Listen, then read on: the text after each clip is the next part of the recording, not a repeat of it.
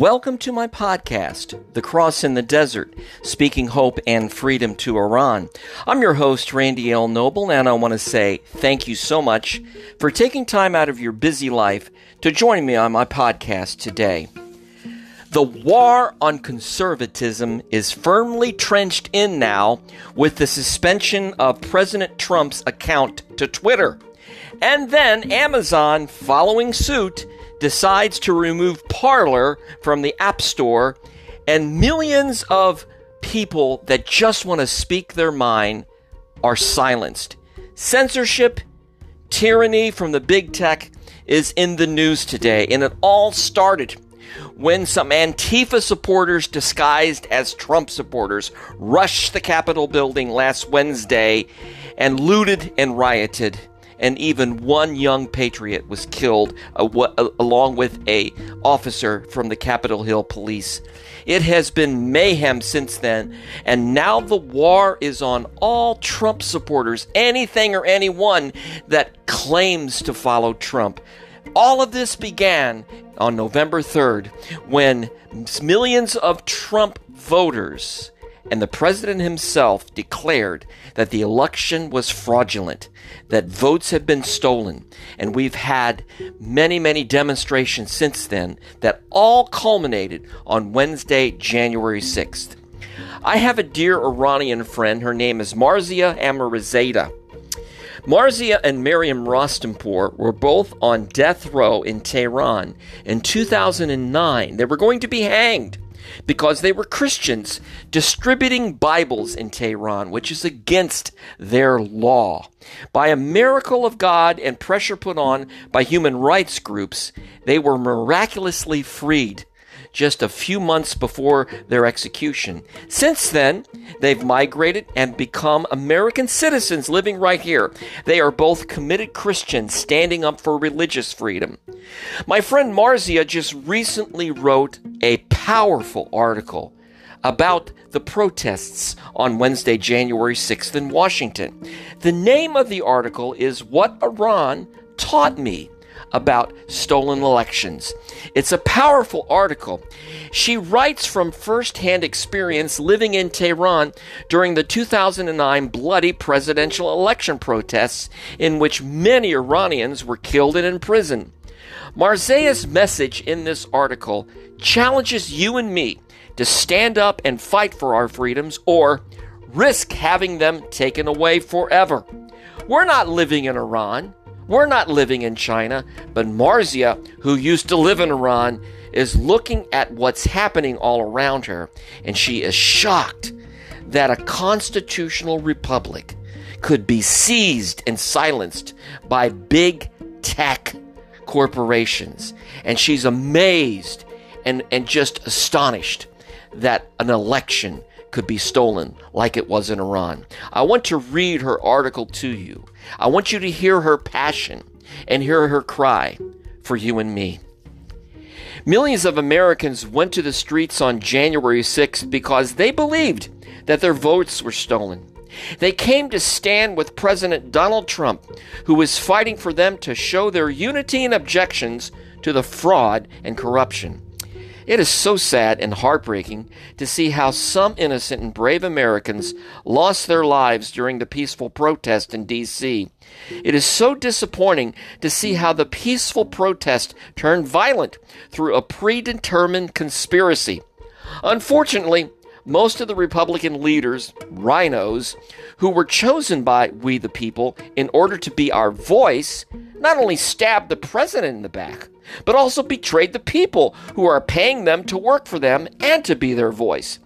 They also ignored the voice and the blood of those innocent Americans who were demanding the integrity of the election for the sake of their own benefits. In addition, some religious leaders who were strongly showing that they stand for Christian value changed their words and now decided to stand and support those who are destroying God's values with their corrupt policies. These leaders shamelessly call their betrayal unity and democracy while ignoring the opinion of millions of Americans. The peaceful protests in Washington, D.C. on Wednesday, January 6th reminded me of the Iranian Green Movement that arose after the 2009 presidential election, in which the protesters demanded the removal of Mahmoud Ahmadinejad, who took office by cheating. Thousands of peaceful protesters came to the streets in Tehran to show their objections to the fraud and the cheating in that election.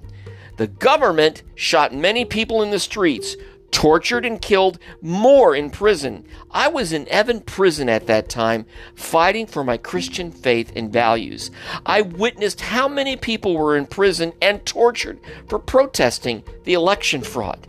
When the Iranian government turned the peaceful protests violent and start killing protesters, the Iranian people cried out for help from the United States. They were heard chanting, Obama, are you with us? Are with them? That is the mullahs. Well, Obama in Farsi means he is with us. Oh, he ba with ma.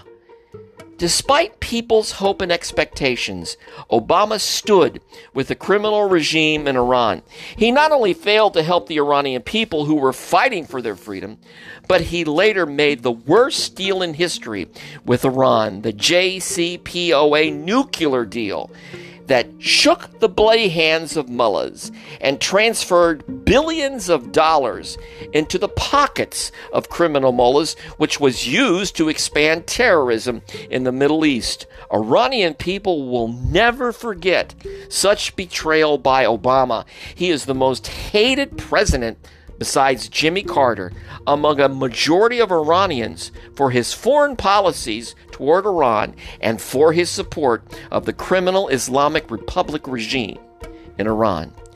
Dictatorships like the Islamic Republic regime in Iran never care about people's voices or their choice.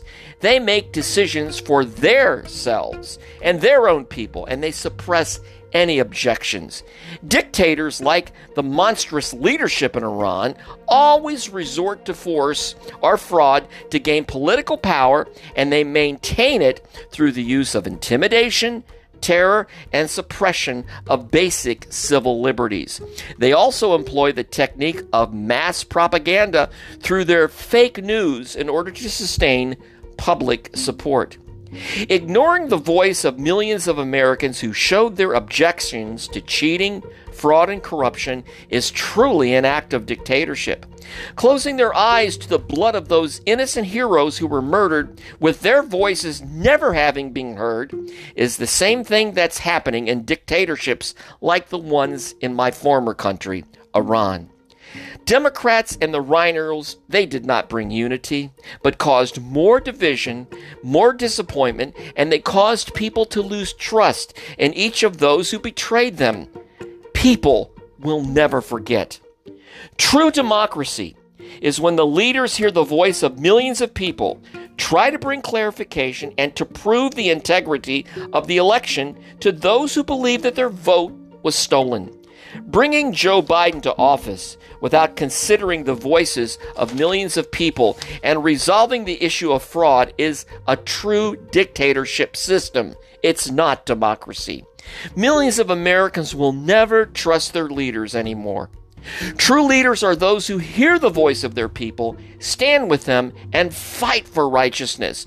Those who risk their own safety and benefits to fight corruption, not cover it up those who always stand for the truth no matter what the consequences may be.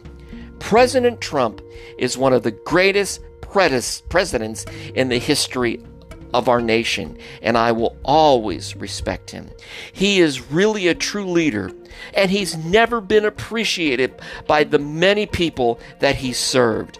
When persecution comes to the United States, which I see it very close, Many will regret and appreciate those who truly fought for them. May the Lord open the eyes of those who are in power and who ignore the truth just for the sake of their own benefits. Wow, what a powerful article written by my friend Marziyeh. I hope you could hear the passion as I read that article to you, the passion and the conviction she has that this election on November 3rd reminded her so much of the election in Iran in 2009. There, there is no democratic election. It's what the supreme leader decides. It's what he says. It's the person that he chooses. And they put on this big facade that this is really a true democratic election for the world to see. And it's just nothing more than deception.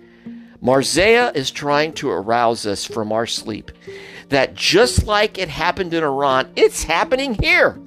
Now, our government is a constitutional republic, but yet, when big tech tyranny can remove a sitting president from his Twitter account and silence his voice, and yet let the supreme leader of Iran still have his Twitter account, you are dealing with a dictatorship here, and it is breaking the law. What Iran taught me about stolen elections is an article that you need to take to heart and to listen to over and over again. I hope that you will share this podcast with your friends. We can never give up the fight. My Iranian American friend is an inspiration to me. She is fighting for our freedoms. Won't you join her? God bless you. Thank you for listening to my podcast. I will see you on the next Cross in the Desert. Have an incredible week.